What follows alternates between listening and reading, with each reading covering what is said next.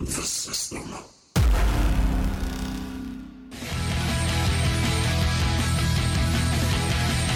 It doesn't matter what you think.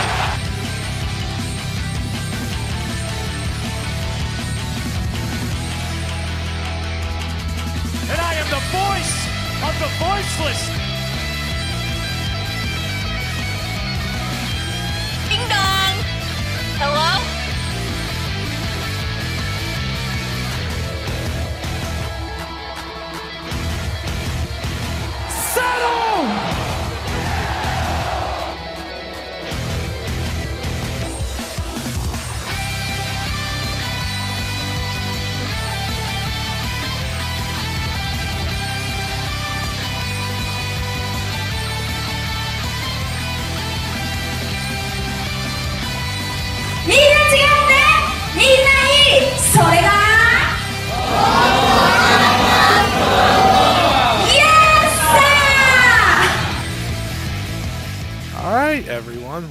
To another episode of Wrestling with Edwards. This time we review AEW All Out, kind of a big show. If you uh and no, that was not a pun. We're not gonna no, we're not doing the Paul White thing. Uh with me, as always, is Robbie Sutter, as well as a special guest. So Robbie, uh take it away. Well, once again, Scotty, thanks so much for having me back on Wrestling with Edwards. And yes, you're right. We do have a special guest joining us. This is going to be a three man booth for this show. We're doing it Monday Night Raw style, at least in that sense. We're not going to bore you to tears, hopefully.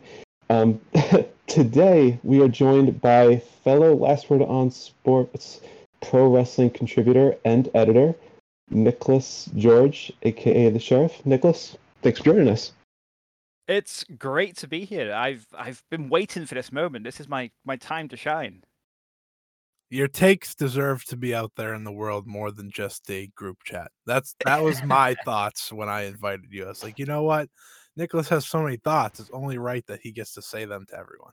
Ah, my, it's it's great. It's great to be appreciated. I like it. Hey, hey, I, how are we supposed to have someone make a take on Paul White if you're not here? You know, but now now it will be complete. And like you said, Robbie, three man booth. This is uh Monday Night Raw. That's a terrible comparison. That's not a hot start. I Um, know. maybe someday we'll be like Rampage and have four. Uh, Five, six. I think that's what they're at now. Six. Yeah, Six yeah. man When they have uh, wrestlers join. All right. Well, who wants to be Mark Henry? You get to leave. Oh Jesus! Well, t- tonight tonight's going to be uh, Monday Night Raw. It's gonna, I'm going to be Jimmy Smith. Scotty, you're going to be Byron Saxton. Nick, you're going to be Corey Graves. Let's make it happen. Oh, Wow. Okay. Oof. it's gonna be done. I'm, I'm, I'm hurt, but I could do it. All right. No, you just you, no, no. I think you'll be fine, Nick. All you need, all you need is some shitty tattoos, and I think you'll be good to go.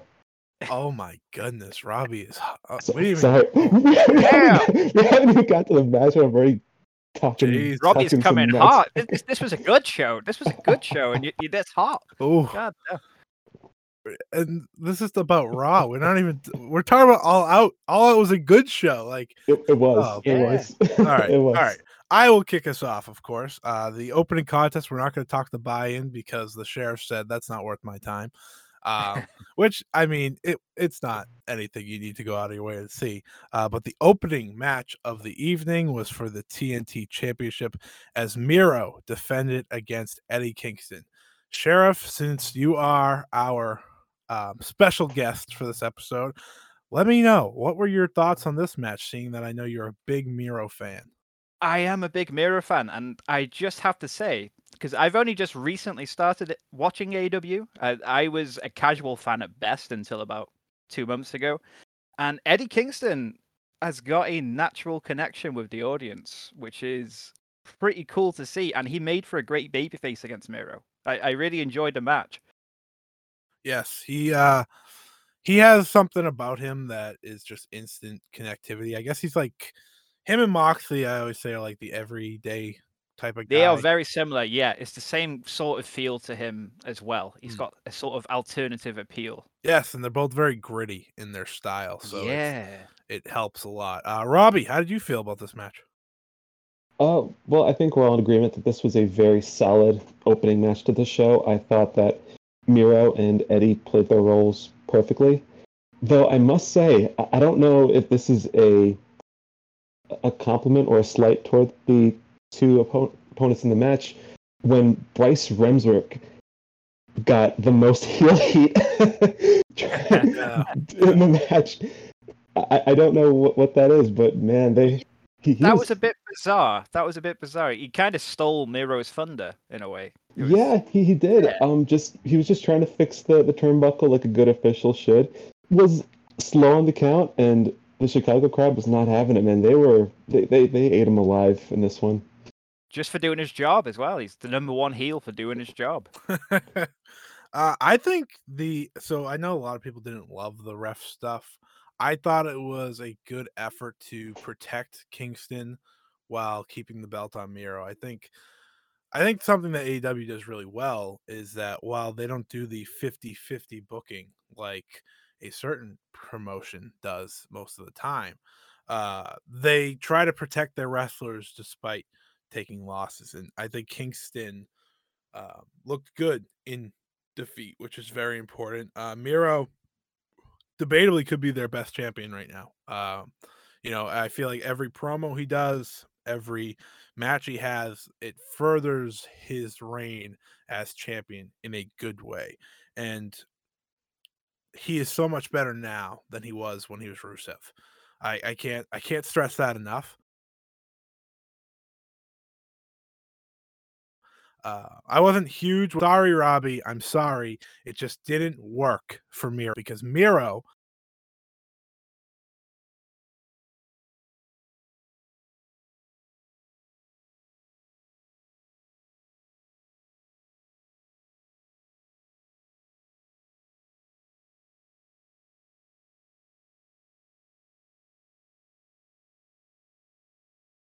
Uh, Is, Miro's uh, gamer uh, gimmick because honestly, I thought it was the shits as well. nice. Uh, yeah, I, I- I don't know what it was. He came out that first night with the with the blonde hair and the Mickey Mouse attire. It, it was it was very bizarre.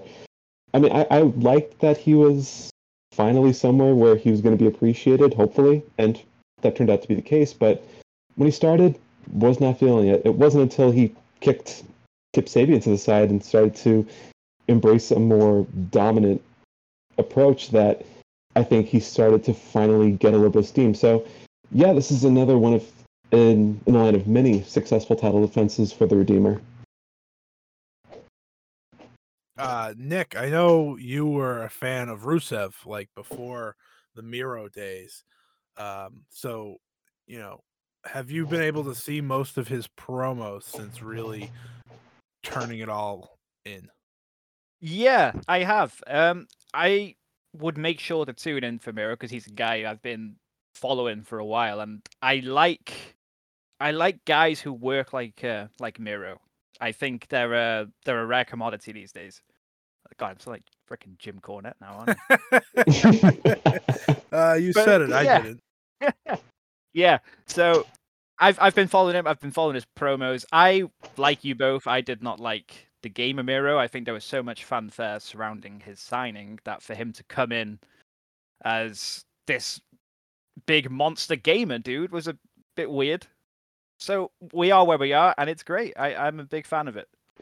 Yeah, it, it's his whole presentation for me, and uh, It's I, the music, the the yes, the mannerisms, everything about it just works. yes, and I'm confident that they might run this match back at the Grand Slam show. I think that could be a goal of theirs with the, uh, you know, icky finish towards Yeah, end. the screwy Mm. finish is um, yeah, instant thought was they're doing this again. Yeah, and I I guess Kingston could be the one to win. I'm I'm not so sure, but you know it could happen. I would use that as just to get even more heat on Miro personally. Like I know the idea of giving Kingston a cool moment is great, but I think Miro, no offense to Kingston, I think Miro's big loss of the title should go towards a talent they're trying to um, get to the main scene, and I don't, I don't necessarily think Kingston needs that. Yeah, I, I'm in agreement. I think I know who it will be eventually, but Oh, who? You got to say it. You got to say it. uh, I'm I'm thinking it's Sammy Guevara. That's I've said that for a while, and with this Mhm. stuff with um with uh, Fuego, it's I think that's the way it's going to go. I like that. I like Oh, you that. think think Guevara's gonna avenge his friend and get the title off Miro? That's what I'm thinking. Hmm. Yeah. So it's a ways off. Miro should hold it for a while longer yet, but th- that's where I can see it going. I like that. I, I think uh I think they definitely still see big things in Guevara despite that little uh mess last year. And uh, yeah. and he he's been very uh sorry about that. So I think as time has gone on, people have got seen him in good graces again. So I like that call. I like that call. But let's move on to Jon Moxley versus the former IWGP heavyweight champion and New Japan legend Satoshi Kojima. Uh, I'll I'll kick off here real quick and say that I thought this was really good in the point of getting Moxley's new journey of you know facing these New Japan guys. Um, I thought it was a good start because clearly the end goal has to be Tanahashi. Like that's been the uh, rumors, and for anyone that watches New Japan, uh, starting off with Kojima one is a great start. I mean, he has all the accolades, but two, it only gets better from here. You know, with the current day guys. So, um, Robbie, how did you feel about this one? I thought that this was a very solid match, and I thought that it featured the New Japan Pro Wrestling style in an AEW ring, and I think those that have watched NJPW over the years will know what I'm talking about. Um, it's a match that started slow. It definitely didn't start with, you know, guns blazing, but once it started to pick up momentum, it really picked up momentum. And from there, you just found yourself watching these two grizzled fighters uh, wage war. Uh, I think Kojima more so than Moxley because even though you know, Kojima is older, obviously, um, you know, Scotty and I we talked about this on the pre-show, uh, the preview, I should say. But despite the fact that he is older, he still keeps a good pace. He's in great shape and can still wrestle a great match, especially when you compare him to a lot of his contemporaries in that in the same generation, like like Hiroyoshi Tenzan, for example. No disrespect, but that that man is definitely broken down. He's definitely seen better days. I don't get that with Kojima. I get the feeling that if he wants it, he could he could get another big run. So definitely a great opponent for Moxley here. That's agreeable. Before I let Nick go, I saw this hilarious tweet where they were comparing Kojima to Jericho and said, It all depends on how you take in your yeast, ladies and gentlemen. It's like, wow, that's that's fantastic. For those who don't know, Kojima is the leader of Bread Club, of course. Uh, But Nick, how did you feel about this match? I know you used to be a New Japan fan, big Shibata guy. So, uh, how were you feeling watching this um, on AEW television? Well, I also saw a great tweet, and it was I think it was by Robbie's good friend uh, Sean Ross Sapp, and it was and it was uh, like Moxley is basically just feuding with Japan right now, and I really like that. And the match, I'm not as familiar with Kojima as you guys are, but I have to say, for someone his age and for someone who's taken as many bumps as he probably has over the years, he he was really good. He did not look out of step. He looked like he could hang with Moxley. It it was in comparison to Jericho, it, it was definitely an eye-opening experience and very similar to the first match, just a stiff Mm, big yeah. guy match. Yeah, Kingston and Moxley have that in common. Like they just like to stiff in their matches. I think no one's complaining. Uh, speaking of being stiff, though, I guess the post match is really what everyone is most excited about. As Minoru Suzuki made his way down to the ring and laid out Jon Moxley. Um, I'll let either one of you take the floor on here. Uh, Minoru Suzuki, of course, uh, a legend in his own right. He doesn't necessarily have the New Japan accolades to sing about, but is a legend, and it's very exciting. And despite not having the New Japan accolades, he is still one of the most well-known wrestlers alive, I think. So to see him turn up at such a big American event was was pretty great, and choking out Moxley makes it even better because now we're getting this match between these two crazy bastards. Yes, uh, and and we get it Wednesday. They're not even making us Mhm. wait. Uh, Robbie, how did you how did you feel about this one? I gotta say, I live a very curious life. Um, this past weekend, I've written about Minoru Suzuki twice, which I didn't expect to do. I reported on his AEW debut here, and I also wrote about his cameo appearance in the latest season of Kamen Rider. So he's he's had a very eventful weekend, I'd say. It's been very um, this was just one of the many surprises we got on the show. And if you had to start up the surprises on any particular note, I'd say this is as good as you could expect. I am very excited to see Minoru Suzuki in an AEW ring. It's been well over a year since Suzuki and Moxley wrestled a match. And if they're not going to wrestle at a pay per view, if they're not going to do this, you know, on a big show before 2021 closes, hey, this episode of Dynamite's it's pretty solid. Yeah, yeah. You know, it's funny. By the end of the show, I completely forgot uh, he showed up because so much happened in that that last like ten minutes, let alone Mhm. uh, the last the second half of the show. But it, it was awesome. Uh, I think you do this kind of um, debut anywhere but Chicago, it may not go over nearly as well. But the Chicago crowd, I thought, reacted perfectly to it to make Suzuki feel as big of a deal as he is. But you know, he's the independent star now, based on all the matches he's doing soon. So that's pretty cool. Uh, any final thoughts on this one before I move on to the doctor's match? None from me. No. Uh, please watch Kamen Rider. Please watch the show. Don't make me feel like a, complete weeaboo. Just watch the goddamn show, please. uh, see, this is I, I allow you to get your stuff in, Robbie. You're welcome. Uh, and I you can check it. out uh, Robbie, uh, as you know, Nick said, uh, Robbie's best friend uh, Sean Ross Sapp, because Robbie's in the Fightful magazine. Come on, you gotta Yeah. get you gotta get all your pulls in, my man. Uh, my stop my he's not, he's not he's not my homie, you know. He's, he's, he's, he's not my bud. I just read from the magazine. Sure, sure. Uh, the AEW Women's World Championship was on the line as Dr. Britt Baker, DMD. I hope you all did the finger pose as I said Oh, that. I did. Thank you, appreciate it. Uh, faced off with the alien, Kris Statlander.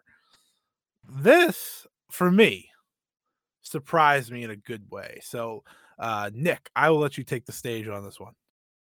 Yeah, I think I, I said this morning that this was for me up until this point the, the best match of the night. I mean, the first two were great. Don't get me wrong; they were proper stiff matches, but this was this was a really good wrestling match, and I wasn't expecting it to be as good as it was, which is surprising because they're both very good competitors. But I, I really enjoyed it.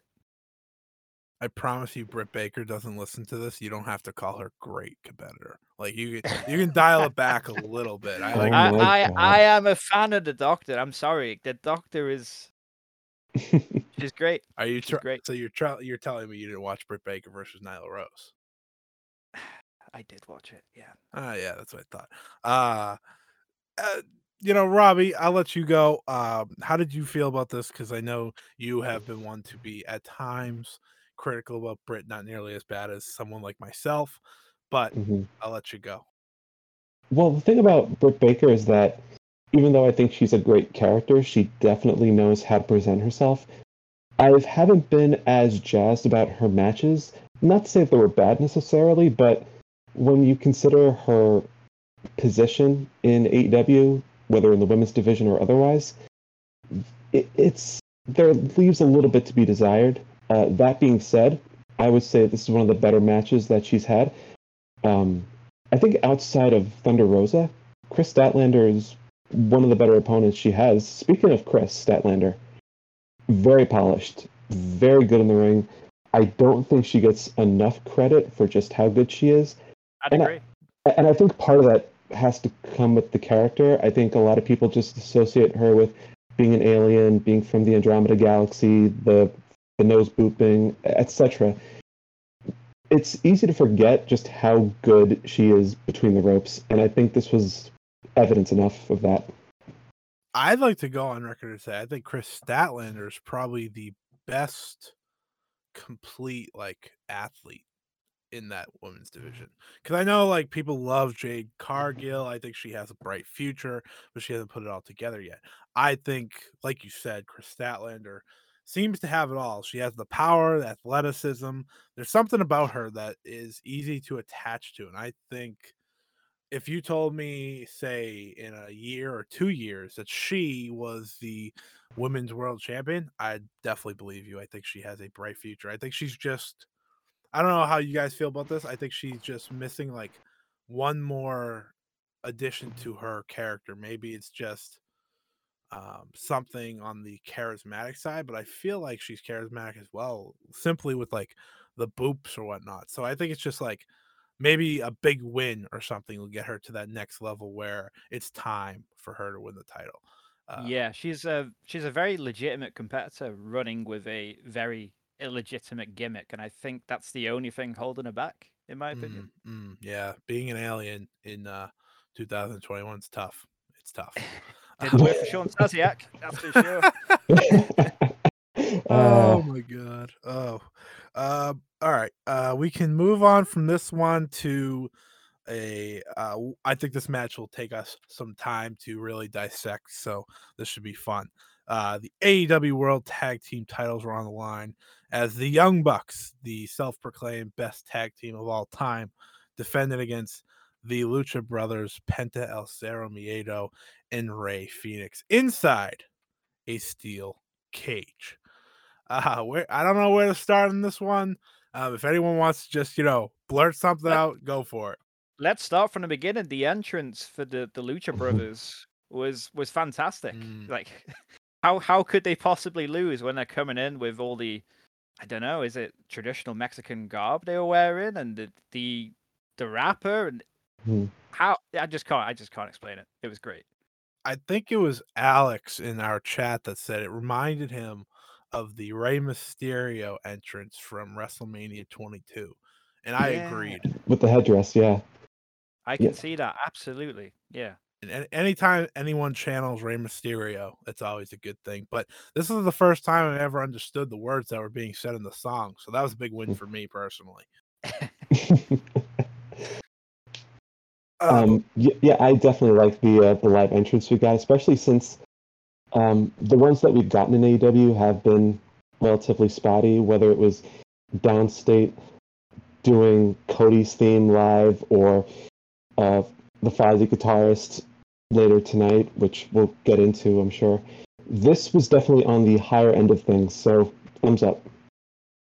Yeah it, was it was lovely and it automatically i think set the precedent that like this has to be the lucha brothers match and this this is when i say like for big matches i think to really get a sense of everything you have to watch the pre-match with the entrances and the post-match and we're gonna we're gonna you know sing the praises of the lucha brothers a lot in the next five to ten minutes so i will give some credit to the young bucks where it's due. I think their heel run has been maybe their best run overall. I don't know how you guys feel but i think they have not only put it all together um, but it's because of their heel work that has made their tag team matches in my eyes so much better than uh, I don't like to say I don't always like to toss in spot fests, but I feel like their matches have more story to them, more um it has it's more it's easier to dig into and enjoy because there's something to follow. I don't know if you guys feel that way with the Bucks or not, but that's how I'm feeling. Yeah, they, to, for me, they just do not work as well as a babyface tag team. I think that when they're doing that, it's kind of we've seen it before. The Hardys were babyface for life, pretty much. The Young Bucks they offer something different as a heel because we don't really get many heel spot monkey tag teams. So I like it. It's it's better for them, and they're naturally detestable little dweebs. oh my gosh. You see, I'm not the only one who gets tilted on this show. First tilted comment of the day. Uh, okay, so I guess we can start to break down the match. Um, how did we like the opening? Because I think they gave everyone, you know, what you'd expect from a Young Bucks Lucha Brothers match was just high speed offense, just insaneness, and the ability of Fenix and Penta as a team, or even as solos, never ceases to amaze me.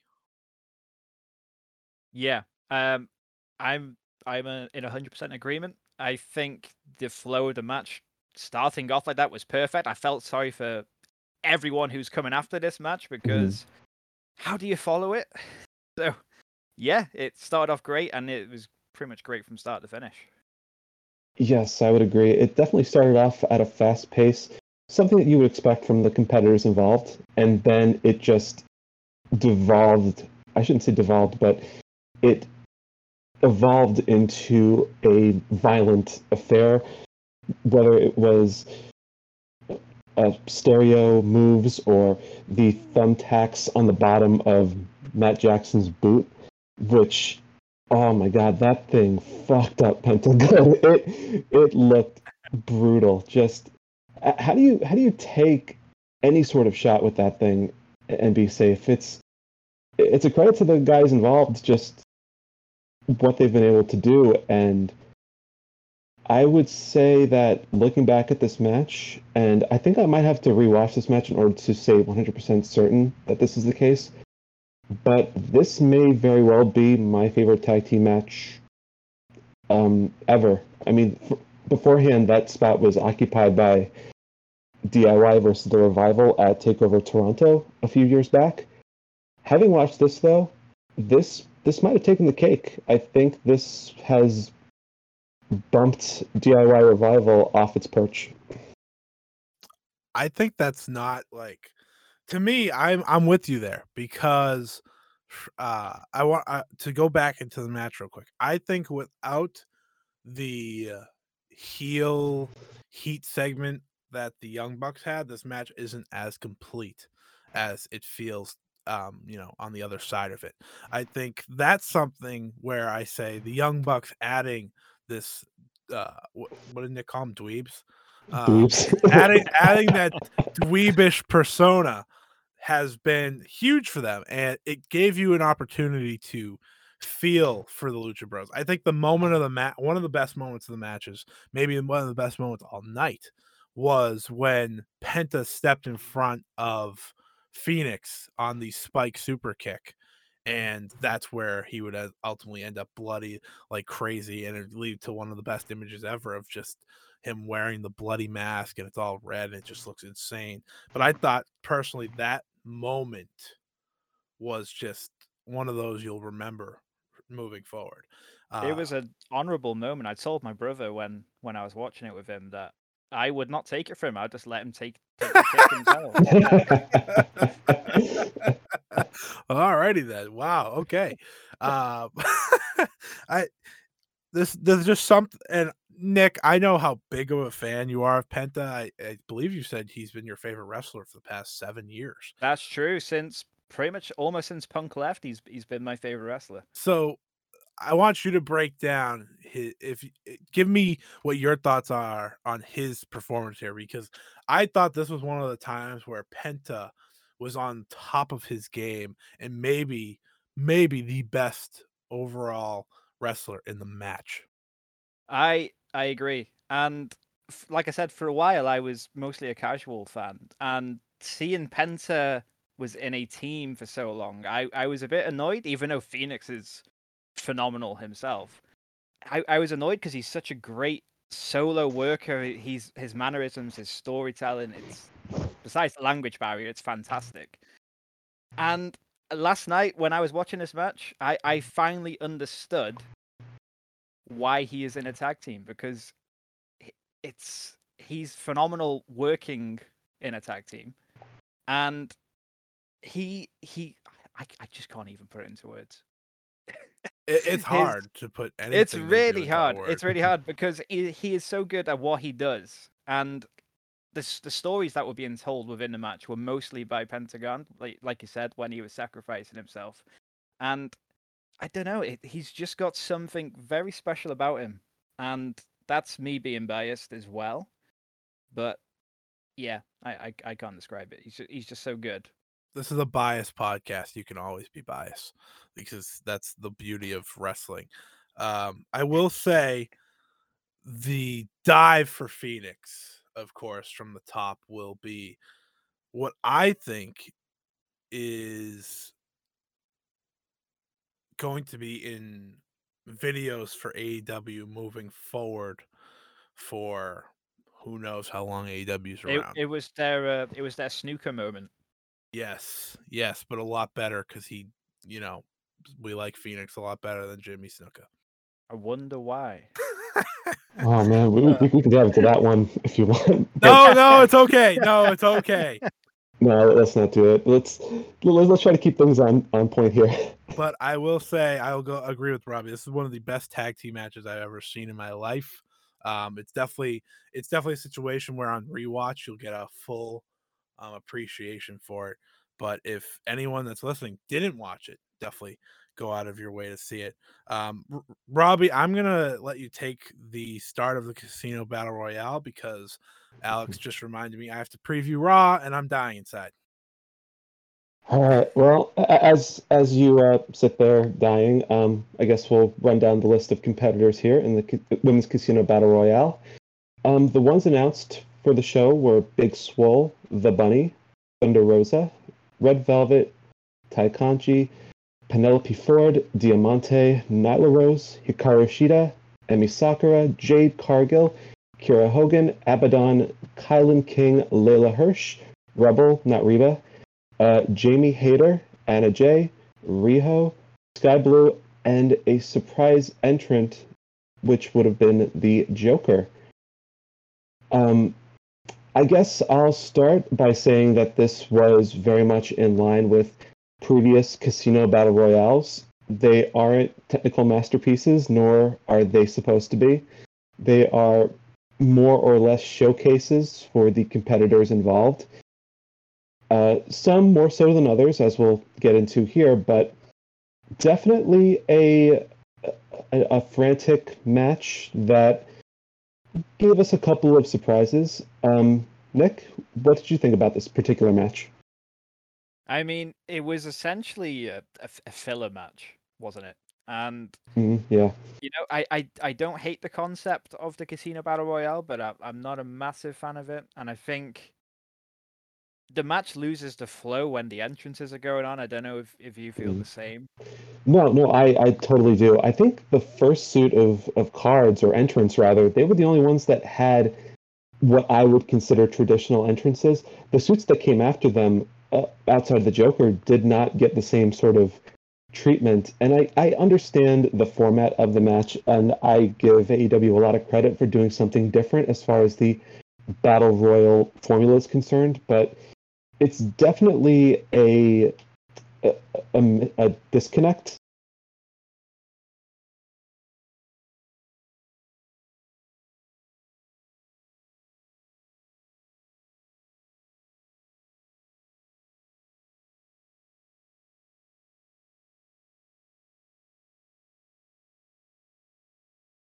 I guess you can say. And okay, um, yeah, uh, with Sky Blue, she got a very positive reaction, and I was uh, hopeful that she would get a uh, a, a solid performance in this match. Uh, that didn't necessarily happen when she was eliminated by uh, Abaddon, who I guess, depending on what perspective you're looking at her from, is either one of the most promising wrestlers in that women's division or one of the worst. Don't lie. Don't Yeah. lie. I'm I, do not I'm leading lie. towards the worst. Yeah, I'm trying to be nice. I, I I don't want to wake up tomorrow with, with with like a chunk taken out of my neck or my leg ripped off. You know, I don't want to. I like to Uh, uh, remember that I'm pretty sure she's a normal person underneath all the makeup. Oh, really? That's D- d- you have resources on that? Uh no, but I do have a source on my complaints. Uh the sources are me, by the way. Uh, I am I am very angry what they have done to Hikaru Shida. Uh, Yes, yes. Yeah. I, I think she was she getting the first entrance for the match was smart because she got a big pop, and you know that's great. But she was such an afterthought once the match got going. Like I think having her get to the end and still and losing is fine, but getting her to the final four would have been smart because it would have been a good spot for her. She's you know the longest reigning champion in AEW history, let alone just the women's division, and she hasn't been on Dynamite since she lost the title at Double or Nothing. So there is a weird idea here where they're cycling her completely out. And I I like I'm gonna give Tony Khan credit, but I also have to give him this is like you have to learn how to cycle these women in just like you do the men because them not being included is just really upsetting. And I think they changed the way they do the casino battle royale because usually, if I'm not mistaken, they start off with two competitors and then they mm. do the suits. If eh, is is that am I completely off? Because I remember I feel like it, last show it was two. I can't remember the two uh, men that started off, but I always felt like that's how they started instead of that like clunkiness at the beginning and throughout. Mhm. I could be wrong though. Uh, and uh, the Riho elimination was upsetting because Yes. she slipped. I guess. Um, but I don't want to be the negative Nancy here. So I guess we could talk about the Joker surprise because that was great. Yes, that was one of the best moments on the show because if you look at a lot of WWE wrestlers who would probably prefer not to tweet about AEW, they were all tweeting about Ruby Soho, and that tells me that she is very beloved and very deserving of finally getting a big moment. Which, for it was a it was criminal that she didn't get a big moment in. WWE. Agreed. And and this is where I give credit to Chicago because if you have this type of moment where that particular song goes into effect, say in Los Angeles or Oklahoma or like just literally anywhere besides Chicago, I don't know if the reaction is as loud and as prominent as it was for Ruby here. And like you said, Nick, I think she long deserved a moment like this. Uh, Robbie, I know this was your match to mostly take over, so I'll let you complete the match for us. Yes, even though I have my issues with the match, uh, this was more than anything else a showcase for the Joker. The, the whole match was built around the Joker entrant, which was Ruby Soho, which was the right move to make. I'm I feel like out of all of the the the new debuts we've had on the show, she's the one that interests me the most just because unlike the ones that we got to see later on in the show, Ruby was someone who didn't really get an opportunity to show what she could do at a high level. I've always known her to be very capable in the ring, always very you know, very charismatic. I would argue better as a babyface than a heel, but either way, I would think that AEW knows what they have in someone like Ruby Soho and gives her the run that she deserves, which this should hopefully be the start of. Yes. Um, I always look back to when Ruby had the singles match for champions right before WrestleMania. So she had one with Charlotte Flair a couple of years ago that I thought was really good and really telling of how good Ruby is. And then she had one with Ronda Rousey, which is a match she had to carry, I think, far more than one, say, with Charlotte. And I thought they were both really good. They were both good wins for the champions because she made them look so good. And uh, I'm just so happy she gets this type of moment because sh cl- clearly she's one of the most beloved in maybe the entire business. And I I think she's going to have a very good career in AEW. I think it's fair to say she'll eventually win the title. I think she'll have that moment. I think that'll be a very emotional moment for fans and everyone alike. Like I think that will top this moment for her somewhere down the line. I don't think she beats Britt Baker, but I think she's gonna have some great matches and she'll get that moment and it'll be wonderful. Yep, one hundred percent agree. I think the best is still to come for for her, and like the other the other signings that debuted last night, they've all had big moments already. She's the only one who hasn't. So I I see her as being the one with the most potential long term. That's that. You know, I like that statement because the ones that they did have show up is a, it's a lot. It's Yeah. it's a lot. Uh, but we can get to the next match, which was my least favorite, not counting any match that has QT Marshall in it. Uh, MJF versus Chris Jericho. This is Ugh. Niklas's favorite gif in the whole entire world. Uh, the one when they used to sing. I know people forget they used to sing and dance and whatever that was. Uh, ah, I Those were happier times. yes, Happier they times. were. I haven't enjoyed this story for months personally, so I was already, you know, feeling bad about this one. And I felt like it went exactly how I expected, if not worse. Uh, I'll let you I'll let you take it away, Robbie, and then you know, of course, Sheriff, you can take it on as well. Well, right off the bat, I loved MJF's entrance where the countdown for Jericho was teased, and then it just played MJF's music and got that that uh, that chorus of boos from the audience. Loved that, very genius. Jericho's entrance, not so much. Um, he had Billy Grey, the guitarist from his band Fozzy, play him to the ring, and did it without the the vocals, which means that they relied on the fans in Chicago to sing the song.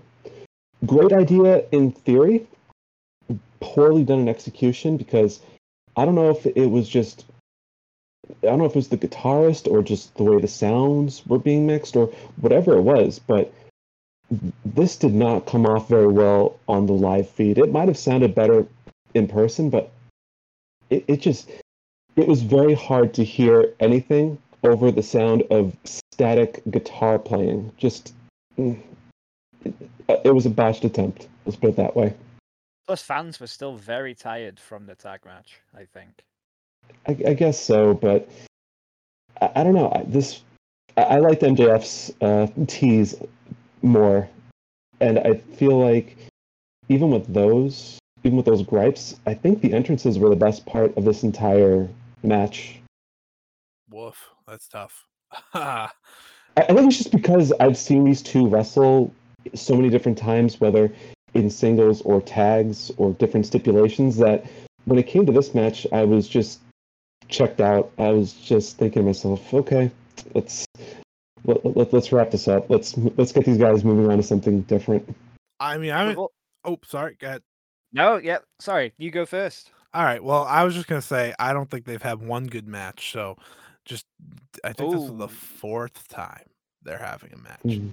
and nothing about it had me intrigued because think about it, the the the uh, fifth labor of Jericho was he couldn't use the Judas effect, and he didn't even win with the Judas effect here. Like I found that to be Mhm. terribly stupid. Like that would be the reason MJF would lose. No, he kicked out to the walls of Jericho in 2021. Like what a nerd. We have dweebs and nerds on AEW. Ah, don't tell the good brothers. Jesus Christ.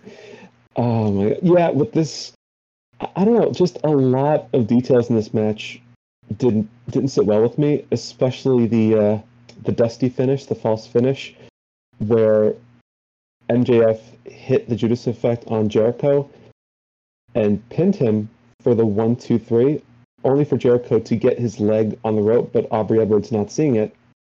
Here's the problem. That in and of itself isn't bad because okay, it's it makes it makes for a situation where the match can continue. The issue is that if you watch it back, Jericho was late getting his foot on the rope. Like I think Aubrey hit her hand the third time, and then Jericho's leg went on the rope. So even though the the context you can kind of understand it if you're just watching it from a logical standpoint, MJF won. he won the match. Jericho has no say so in how the match goes. Like, yeah, he, he lost. But no, I, they, they had the second referee come out, tell Aubrey, no, no, Jericho got his foot on the rope, and had the match restarted. So it's it's a weird detail. The whole thing is is just stupid because Jericho's gonna walk away now like, yeah, I won, but MJF beat him three times. So Yeah. it's like, did did you win? uh, So yeah, this this was the first match where I I started to zone out, which is a shame because I want to like Jericho and MJF, but Jericho in 2021 doesn't do it for me, and I feel like this is a waste of MJF personally. I think Jericho could have used the time off. Like I think that would have saved his character because over the last decade, that is what has saved his character when it became stale. Uh, you know, going away just to come back as a new character or in some new form has always treated him well. Even the list of Jericho got stale at towards the end, which I you know is one of his most over characters ever. And you know, this is pro wrestling, and I know AEW likes to stand by what they say with the fact that, oh, if you lose this, you don't get to come back. Or Cody, you know, lost his world title match. He doesn't ever get one. Like, I know they like to stand by that, but this is pro wrestling. This is this this is gonna sound crazy, but this is almost where you need a WWE situation of booking where you do something like that, and then you know, a ways down the line, someone from the inner circle wrestles MJF and they win him his ma- his career back or you know something like that because eh, it's just how can I care at this point? And it also reminded me a lot. I don't know if this is too much, but uh, I, I- figure you guys remember CM Punk losing to The Rock at Royal Rumble. This finish reminded me that of a lot. Like they gave the people a, a fun, surprising finish just to ruin it by a oh this wasn't right we need to restart the match like i i just don't like that Yeah, I I didn't like it. The whole thing stank essentially. Hey, if nothing else, it gives us this bright point. Now these two can hopefully move on and do other things. I mentioned this on the preview that you and I did, Scotty. I think if there's anybody that MJF can feud with from here on out, it's CM Punk. And for no other reason than for the promos that they could cut on one another. Because I get that not everyone is into MJF. Not everybody likes the sort of sophomoric comments that he makes in promos and social media and what have you, but there's no denying the fact that he can talk. And I'd like to see that contrast with Punk in the future. Well, Yeah, absolutely. And I find it interesting. I, I've watched all of the the punk press conferences after these shows, and he mentions all the people he wants to work with, and he's never once mentioned MJF. So I wonder there's a reason for that. because he stinks oh shit Hey, Ooh, oh, um, oh boy. Uh, speaking of CM Punk, let's get on to some fun stuff. Uh, so CM Punk's return match against Darby Allin. Darby Allin had this cool like little uh pre-entrance video where he like jumped out of a helicopter because he's psychotic, and his entrance was cool. You know, anytime he has Sting behind him, I I like Sting in his role as just like the dad that takes care of Darby Allin. I just I always find it so funny here he is. yeah, right. And you know, that was all great, but it was all about the entrance of CM Punk. Uh, I've noticed the fans have started to sing Cult of Personality. It's about time. Let's sing good quality music, please. Uh, this is a good start. And I'm, I'm going to assume you're not uh, buying uh, Fozzy tickets anytime soon. I did not say anything about Judas. Did I say that out loud? No, I didn't say anything. No, no, what you're talking about. No, but I am saying that uh, name one banger that Fozzy had that wasn't Judas. Can't, won't, don't plan on it. Well, th- there we Doesn't go. exist. Doesn't I, I rest. exist. I rest my case, ladies I and had gentlemen. that song that was a WWE like pay per view song once. It was like Sandpaper or something. I'm not saying it was good. Anyways, Yeah, anyways. let's get back to this. Uh, so the uh, one of my favorite parts is when Punk finally said it's clobbering time. The crowd said it at the same time. I just thought that was a very cool moment. And Punk was donning the uh, long pants, which is a uh, newer look for him. Uh, for those who have followed him WWE, of course, That's never something he did. He usually did the tights. And I think this is an ode to Terry Funk, who he has called himself on multiple occasions. He says he's in the Terry Funk role. So I thought that was uh, a cool little thing. But when we get down to the match, how did we feel about it, everybody? I thought it was a very good, slow, methodical match, which built to a to a more fast-paced ending, and it was really good at showcasing Darby's arsenal and making him look like a million bucks. Because we all knew CM Punk was going to win. It was just a case of how good Darby looks in defeat, and I think Punk is a a master of his craft, and he, even though he's been away for so long, he is still very good at making an opponent look good in defeat. Totally agree. Totally agree. I think the methodical pacing was very smart. It gave he's such a like you say he's, he's an old fashioned wrestler. He understands the type of things like this. And I think him doing that with Darby who you know doesn't necessarily have the old school style uh, that can only help him as well as a competitor. And Darby sold everything like death that Punk did, which only made Punk look better. Um, my favorite moment of the match before I let Robbie take it over was the simplicity of Punk sitting up when Darby went for the coffin drop. I thought that was an incredible moment in the match. He just got up and laughed, laughed it off. And it was long overdue. How Mhm. how has no one countered that move? CM Punk is a genius. He counted the coffin drop. That's like uh, when someone falls when Drew McIntyre goes for the uh, Claymore. I was like, how did no one ever, you know, just decide to fall beforehand? Like, or, That's or like when type of Samoa Joe, or like Samoa Joe, like just walks away from somebody doing a flying move on him. yes, yes. Oh man, It- Samoa Joe and CM Punk get it. That's not shocking at all. Uh, But Robbie, how did you feel about the match? Well, I know that you said that your favorite moment was the the coffin drop being avoided. My favorite moment actually happened in the first technique because it started with them locking up, and Allin immediately does an arm drag on Punk. Bret Punk kind of yeah, well, yeah, of course. Punk kind of sits up and just sort of gives that look like, okay, okay, I, I get it. I, I see what I'm up against.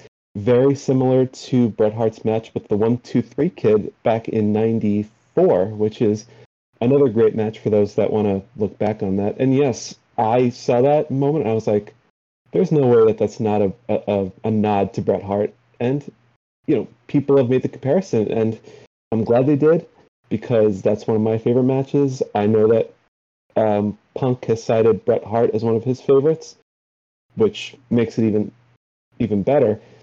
And yes, I am a Bret Hart mark. I go back and watch these matches because I'm an old ass. What of it? Yeah, Bret's the goat. I, I second that. Whoa, whoa, whoa, whoa, whoa, whoa, whoa, whoa, whoa. You don't think he's the goat? No. Yes, Scotty. What, what is this? I I mean, okay. Uh, you know what? Before like I have you two attack me and then Jamie Greer come up from like behind me, I'm just gonna not say anything. I'm just gonna save myself before no. If no. you don't say anything, I'm just going to assume Britt Baker is the goat to you. I um no, just no, don't don't ever say that to Yeah, don't- maybe we have to induct Abaddon into the Hall of Fame. Ah, Oh my god. oh jeez.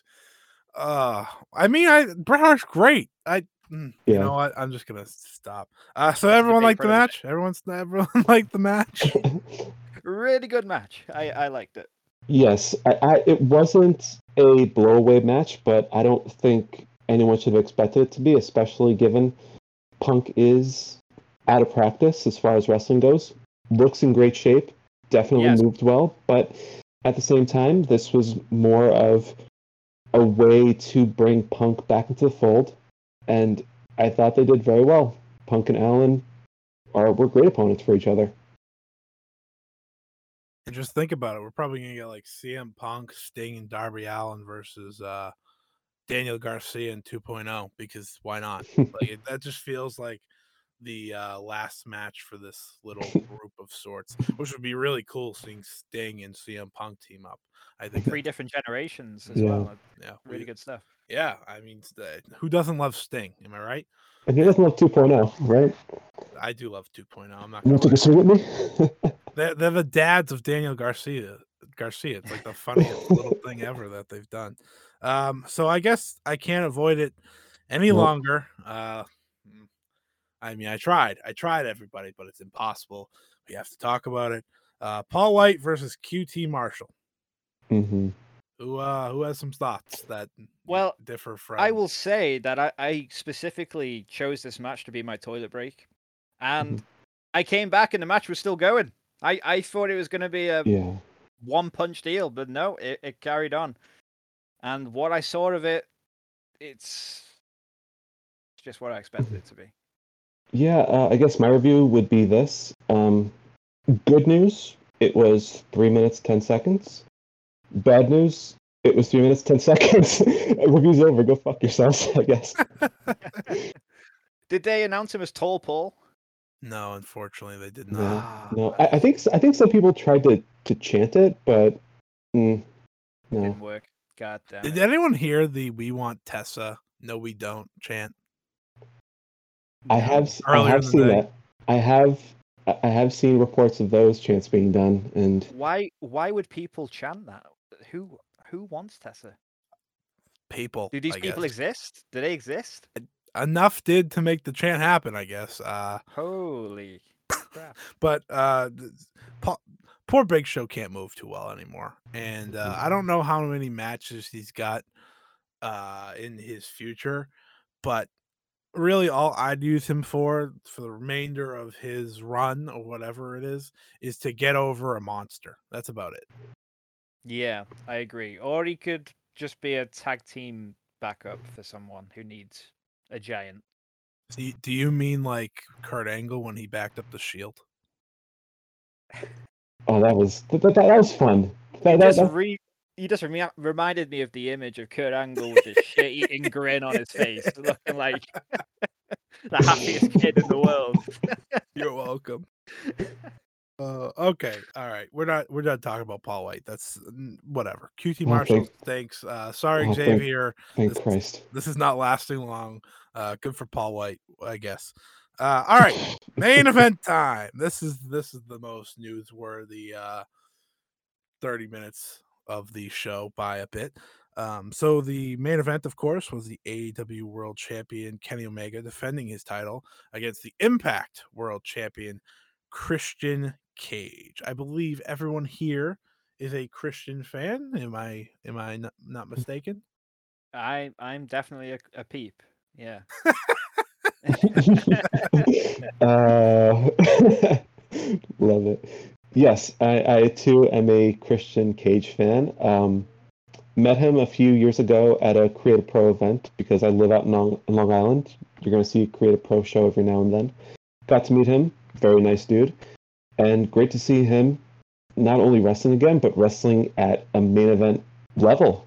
And I know that did this match on Rampage. I know this was the first ever AEW Rampage match. But if you're gonna, you know, revisit any bout, this isn't a bad one to go with because of who's involved. I got I got a take here, and I want to see what you guys think. So, I I really enjoyed this match first and foremost. I thought it was very good uh, wrestling main event. You know, you have two uh, of the best doing that. Um, here's why I think some people didn't like it as much. I think compared to the Rampage match, it had far more certainty in a sense that you knew Christian wasn't winning, and I think that takes away from the match at times. And I think a predictable finish isn't always bad because there's sometimes uncertainty. Um, the match, you know, gets to a point where you want to see that finish. Like, say, some pe- a lot of people thought the Lucha Brothers were going to win, but that's different because one, you weren't a hundred percent sure, and two, they had such an amazing match, such amazing moments that you could, you know, forget that you thought that. Um, I, I was just wondering, uh, did you guys one enjoy the match, and two, do you see why maybe some people might have not enjoyed it as much? Um, I I very much enjoyed it. I can see why they might not have, but it's hard to see it because I think it was a really good match that showed Christian. Because you mm-hmm. know, he's had solo runs in the past, but he's kind of always been known as the I don't want to say the Jannetty because he's above the Jannetty. He's always been seen as the the Matt Hardy of Edge and Christian, and it's it's just good to see him in a solo role at his age, being so damn good against someone who is potentially one of the best in the world. So, yeah, I I very much enjoyed it. I can see why people didn't like it as much, especially because it wasn't the best match on the card. The tag team match blew that out of the water. But yeah, I I like it. I think you're onto something, Scotty, when you said that with this particular main event, there was a level of certainty going into it, which wasn't the case with the AEW Rampage match because that was for the Impact World title. And no disrespect to Impact Wrestling, they're doing a lot of good stuff now. It's definitely not the TNA wrestling of the Jeff Jarrett, Dixie Carter days, for example. Oh boy. But um, the the Impact World title just doesn't have that same level of weight. I feel that the AEW World title does, whether on a on AEW programming or or otherwise. So going into this match, it was easy to predict that um, Omega was going to emerge victorious. Not that it took away too much from my enjoyment of the match, but I think if anyone uh, enjoyed this one less than the Rampage match, I could see why. All right, so we're all in agreement. Of course, Kenny Omega won in the end with a top rope, one winged angel, which I think makes uh, Christian look very good in defeat. Um, I think you know Kenny remains on top level, but before I continue on to what happened post match, I do need to play something for everybody. Ever have a chance to beat me? Ever? Are either not here, they're already tired, or they are already dead. You know it's all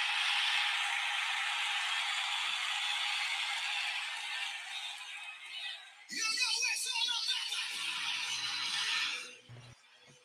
And let me ask you, do you think that that surprise was uh as big as you expected? Because for me, I think it was bigger than I could even have imagined. For Adam Cole, the newest addition to AEW. And to think, WWE could have kept that guy around if they just let him stream his goddamn video games.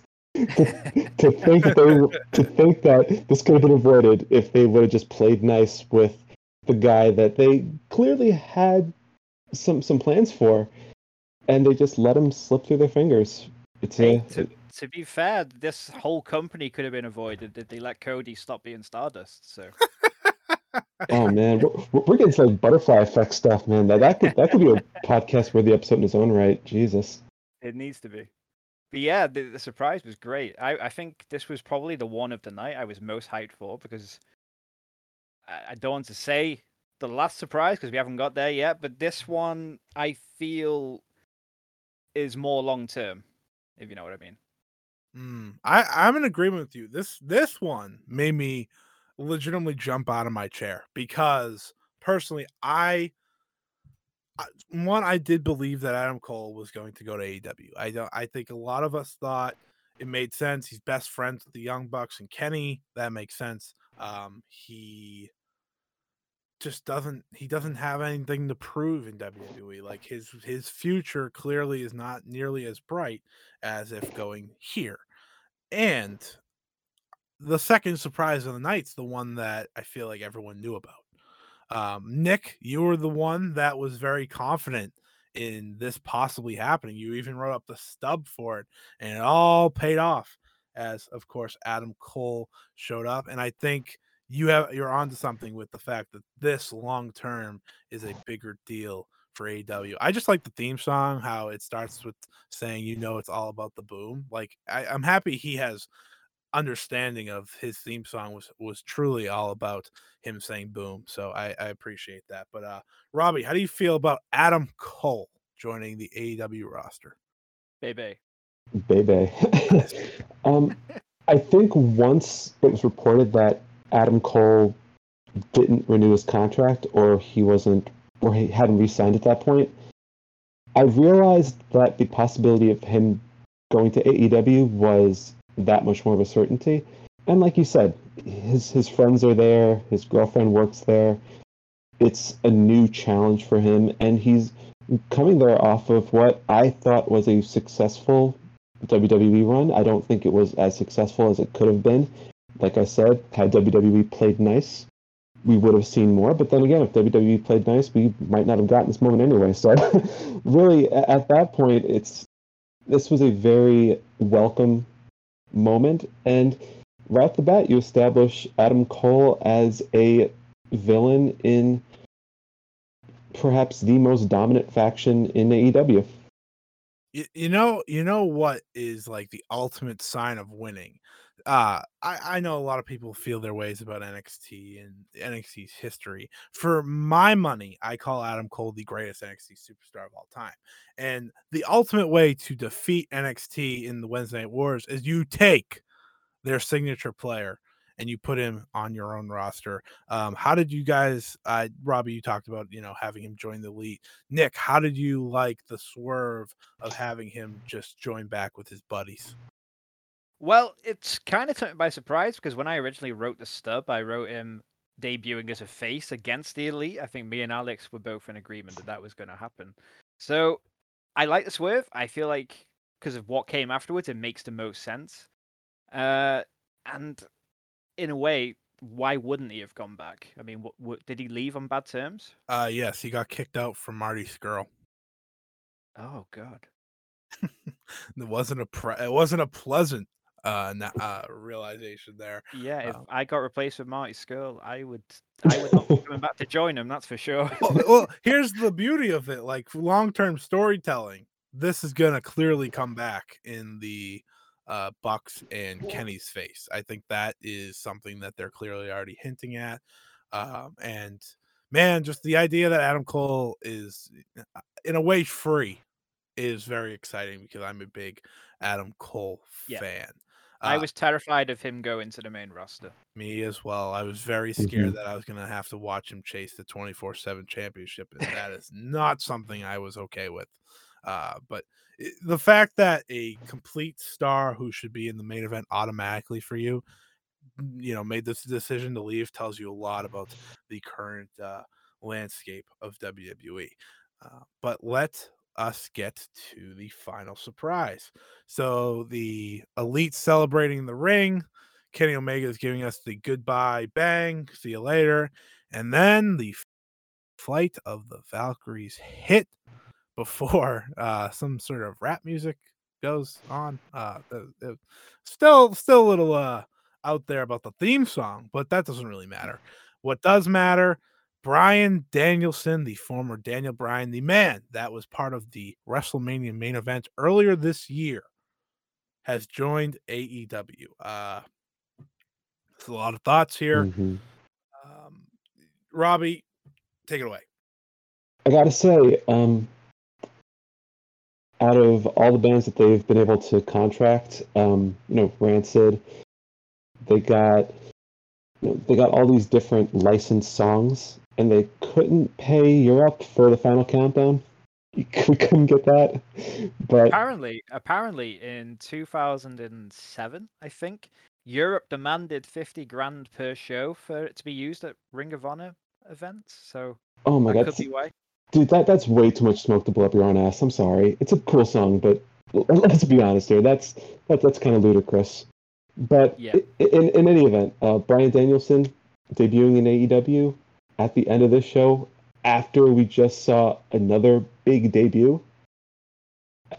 Come on, that that doesn't happen. But this was very welcome. It was very much like uh, CM Punk's debut. Not a very well kept secret, especially when Body Slam made the uh, original report that they had pushed uh, uh, Danielson's debut back to All Out. And now we find ourselves in a situation where you have all these new wrestlers in AEW returning having come off of very successful WWE runs, especially with Danielson. I mean, he was in the Mania main event just a few months ago. You know, he took on Roman Reigns and Edge for the Universal title. He Didn't win, but you're still in the main event. It still counts for something. So this was a massive get for AEW and a very good one. Nick. Yeah, uh, I think between him and Punk, the game has been changed completely because they are so. They're bigger than wrestling, the two of them. I think, uh, especially Punk. But Bryan, within wrestling, is considered one of the one of the all-time greats at this point. And like you said, the main event at WrestleMania just five, four months ago, four months ago, and just to see him in AEW working with, going to be working with all these guys that he's never worked with before. It's it's pretty great. What is your uh, for both of you? What you get to pick one? What potential Bryan Danielson match excites you the most from the AEW roster only? Because you know New Japan just creates a whole other conversation.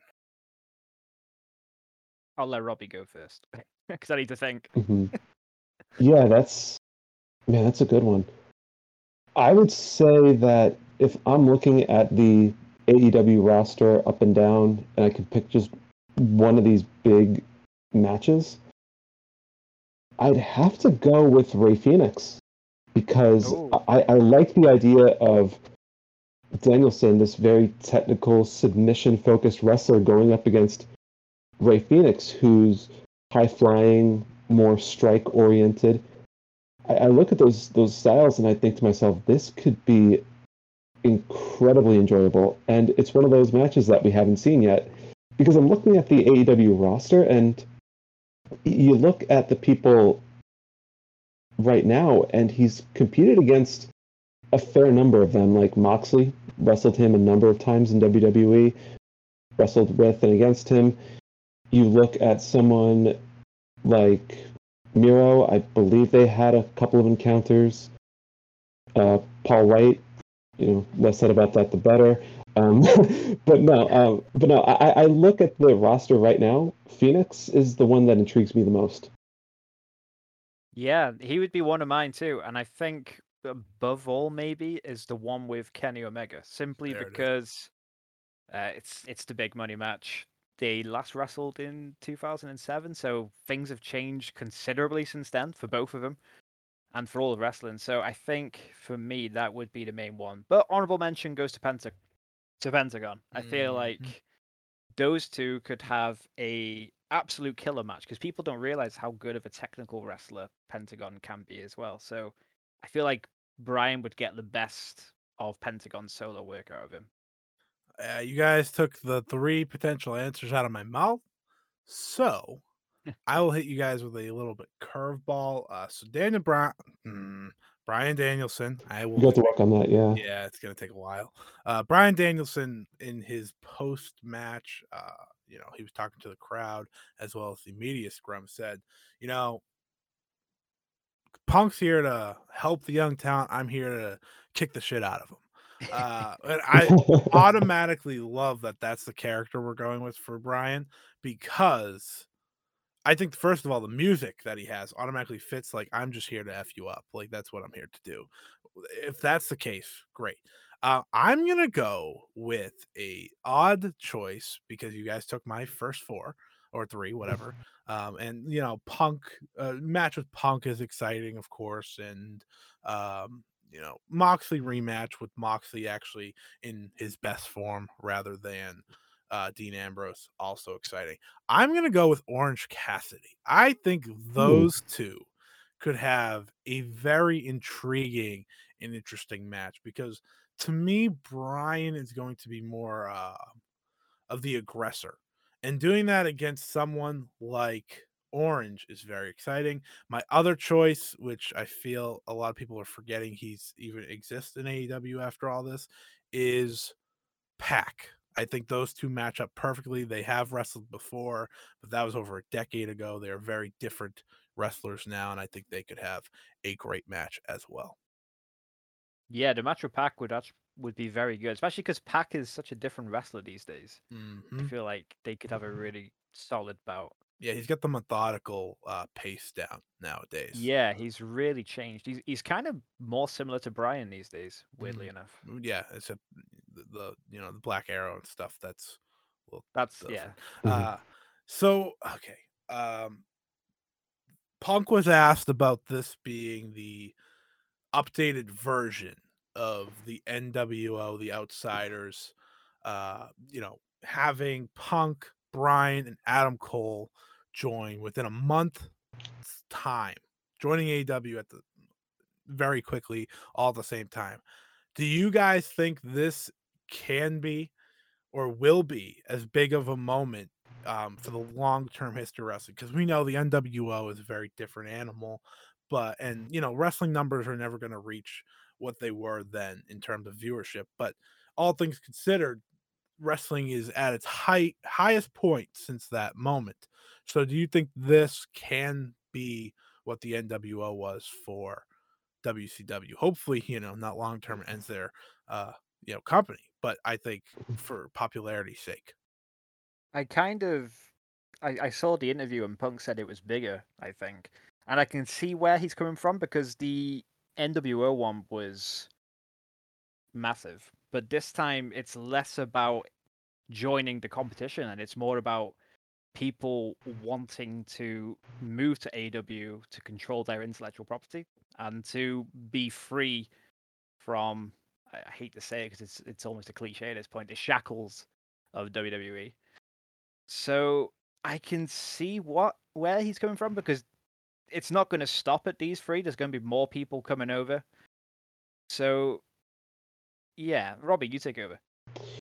Yeah, as far as Punk's uh, comments are concerned, and whether this, you know, can rival or supersede what the NWO did back in the late '90s, it's tough to say because with the NWO and the way that you know Hogan, Hall, and Nash changed the industry, we have the benefit of foresight, right? Like we know what happened. We we've seen what history has shown us. We've seen the way that the NWO had this domino effect throughout all of wrestling. It not only improved WCW, but it forced the World Wrestling Federation at the time to change their direction and put forth content that appealed to an older audience.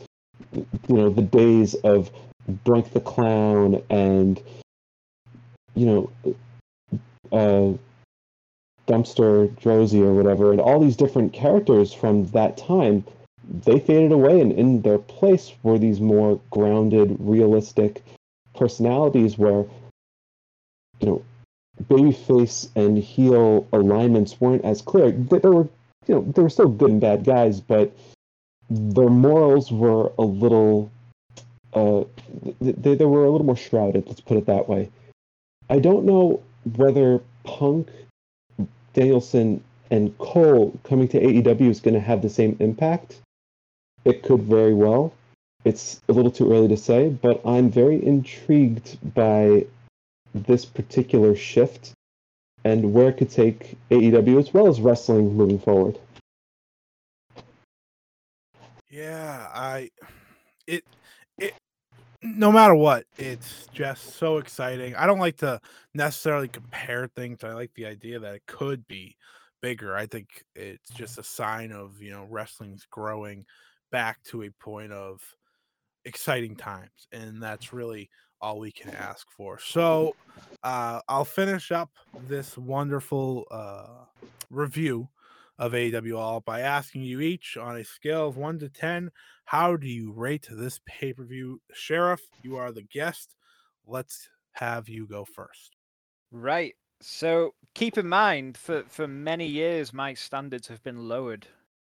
So I'm not going to say why. It's it's another show, and I would probably give this a very solid nine out of ten. I feel like it's one of the best pay per views I've ever seen, and I feel, you know, if I set it at ten, there's there's nowhere to work towards. So I I will give it a nine.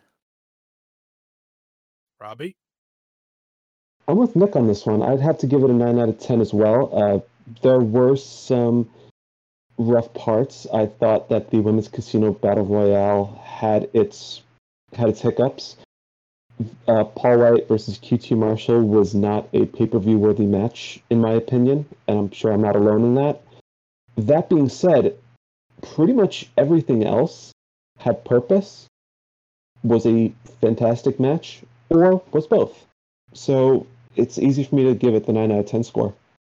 I think nine is the perfect spot. Um, because like you said, you know, you have the QT Marshall match. Maybe, maybe somewhere down the line you have a show that's this great, and that's instead a second singles women's match or something of the sorts to uh, broaden it a little more.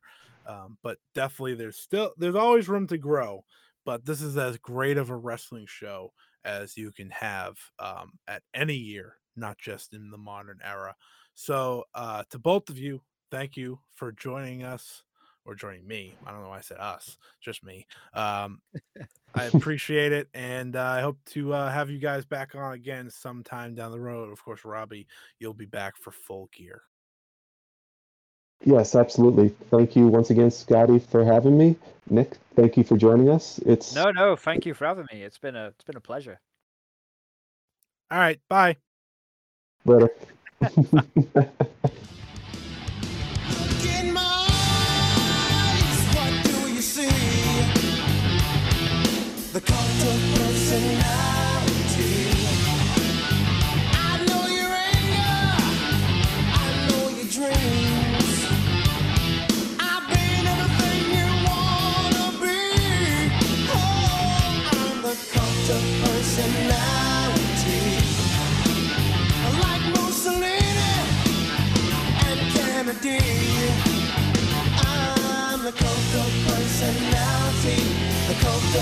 Personality, the cult of personality.